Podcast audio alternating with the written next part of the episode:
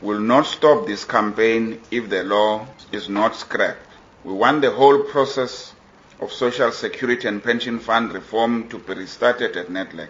Retirement saving belongs to workers and they will decide what they want to do with them and no one else. COSATU is preparing for one of its biggest battles in recent times.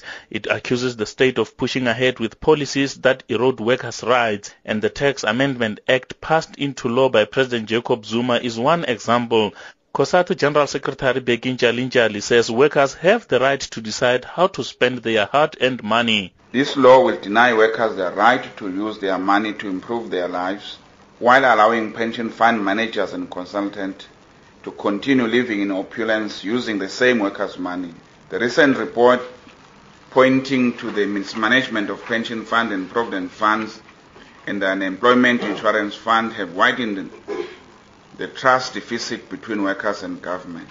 The Federation is now escalating its campaign against the Act. It is mobilizing its members, workers in general, alliance partners, civil society and communities against the law.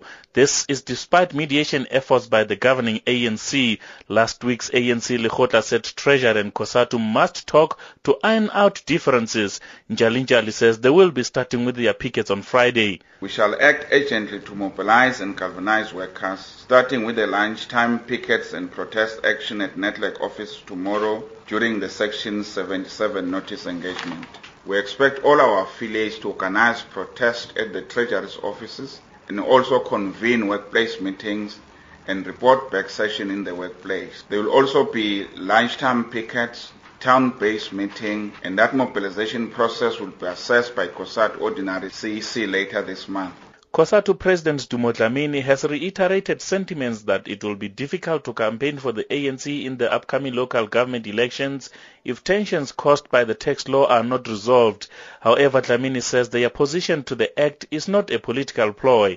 We cannot even begin to point a finger to the president when the very same law, when it is passed, it is supported uh, by political parties in parliament, all of them and I still dare say all of them, because even those who are still uh, shouting and saying we're lying, they did not support. We never had them doing anything to reject this law. So they are complicit. Uh, it has been supported by all political parties in parliament. COSATU says it will go to the streets on March 1st if the laws come into effect. I'm Amos Phago in Johannesburg.